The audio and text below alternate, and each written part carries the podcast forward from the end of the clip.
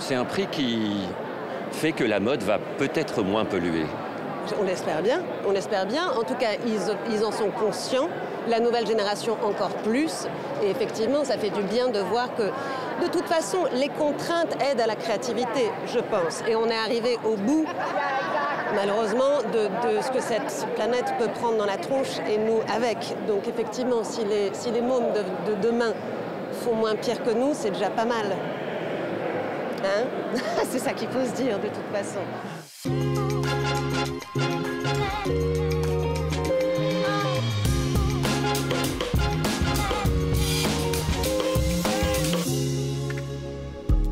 Le prix en question, celui décerné par la Woolmark Company, une société australienne à but non lucratif, fondatrice du label éponyme qui garantit qu'un produit est composé à 100% de pure laine vierge. Nous représentons 65 000 agriculteurs australiens qui veulent promouvoir leur laine et faire connaître cette matière. Ce prix, l'un des plus prestigieux au monde, est une façon d'en parler. Cette plateforme permet de sensibiliser à la laine pour que l'on puisse la célébrer. La première édition se déroule en 1954. Deux jeunes stylistes remportent le prix ex Ils deviendront des stars. Yves Saint-Laurent et Karl Lagerfeld. 69 ans plus tard, les designers de tous les continents se pressent pour tenter leur chance. Pourquoi? Bien sûr pour remporter la dotation de 200 000 dollars australiens, presque 130 000 euros, ainsi qu'un programme de mentorat, mais aussi pour le challenge.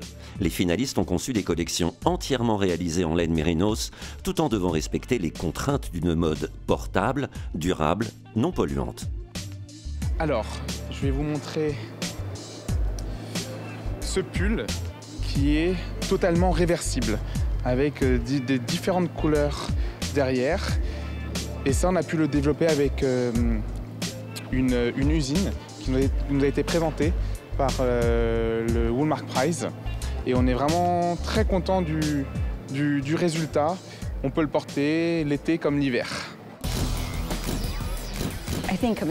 Même si je regarde en priorité le potentiel commercial, c'est mon métier. Il faut que je ressente une émotion. Et les designers que nous avons rencontrés aujourd'hui se sont tous inscrits dans une démarche de mode circulaire. Utiliser moins de matière, réduire l'empreinte carbone. L'objectif, à moyen terme, est d'atteindre le zéro déchet. C'est un but significatif. C'est agréable de le constater. Notre marque s'inscrit dans ce qu'on appelle le rêve américain. Le denim est fondamental pour le marché américain, comme pour notre entreprise. La Californie étant l'un des meilleurs producteurs de denim, nous nous sommes dit pourquoi ne pas faire du denim avec de la laine? Ça, c'est 100% laine et ça ressemble à du denim. En fait, ce n'est pas une option, c'est l'option ultime. Il n'y a pas d'autre choix. Je suis arrivé aux États-Unis, des Philippines, avec très peu d'argent. Et chaque centime que nous dépensions, c'était pour quelque chose que nous allions utiliser. On était déjà dans le durable. Il est donc très difficile pour moi de créer des choses qui ne seraient que les caprices de mon imagination. Ma vie est réelle et je veux que les choses soient réelles. Là, nous avons déjà remplacé le denim en coton par de la laine. L'étape suivante, c'est de remplacer le cuir par de la laine. Ça, ça sera nouveau. Des contraintes naît la créativité. C'est ce que Karl a toujours dit, puis c'est ce que j'ai toujours pensé. Ça aide la sustainability. Hein. C'est une des euh, caractéristiques de l'ensemble des gens de la mode. C'est devenu une obligation. Euh, lorsque euh, on est dans un milieu qui pollue énormément, de prendre ces décisions, même si elles sont prises un peu tard, c'était absolument indispensable et nécessaire. Le prix de l'innovation Karl Lagerfeld a donc été attribué à la danoise Amalie Rogue Hove. Cette veste combine vraiment l'ADN de la marque avec les nouveaux développements que nous avons réalisés avec la laine. Regardez cette technique-là.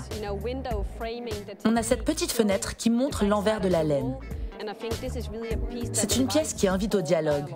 On se demande comment c'est possible, comment les différentes matières interagissent entre elles.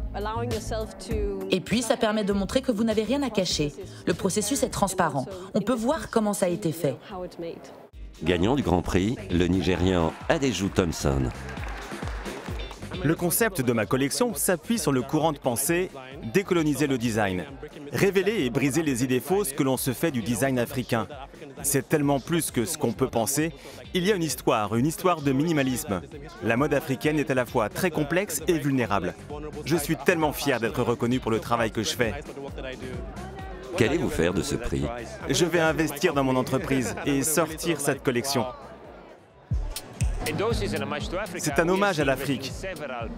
On peut voir maintenant que dans de nombreux prix, les designers africains se démarquent. Il est très important de les soutenir pour avoir des choses nouvelles sur le marché.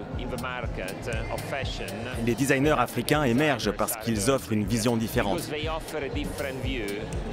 Ils ont un magnifique patrimoine, une qualité fait main qui est très émoustillante pour l'univers de la mode.